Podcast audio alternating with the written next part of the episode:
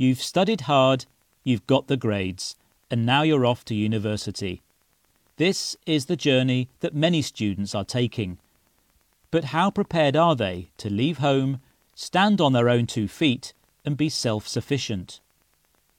One study, carried out by the Higher Education Policy Institute and Unite Students in 2017, suggested that as well as being excited and nervous, many students are deeply ill informed about what to expect.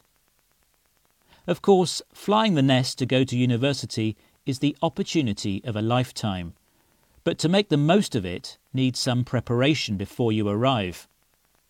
This means learning life skills such as cooking and cleaning.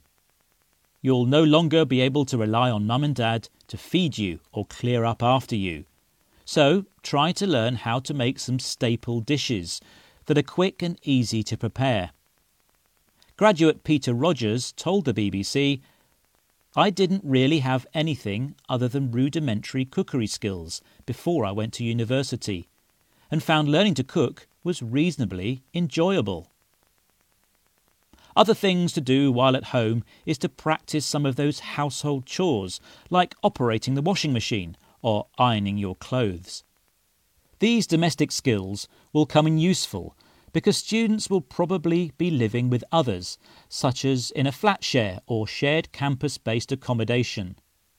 This will also require taking responsibility for managing their finances, because apart from tuition fees, accommodation is likely to be the biggest cost for students living away from home.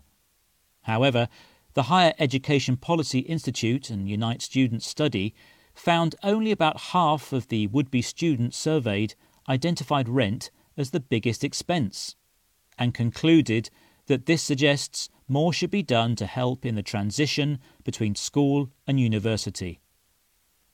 New students are going to have to be sociable as well, not just relying on old friends at home. Going to university requires meeting new people and making new friends. This often begins in Freshers' Week, although journalism student Emma K. Meganetti warns that people starting uni need to remember that the people you meet in your first week will not necessarily be your friends for life. But whatever your expectations, it's good to be prepared for the time of your life.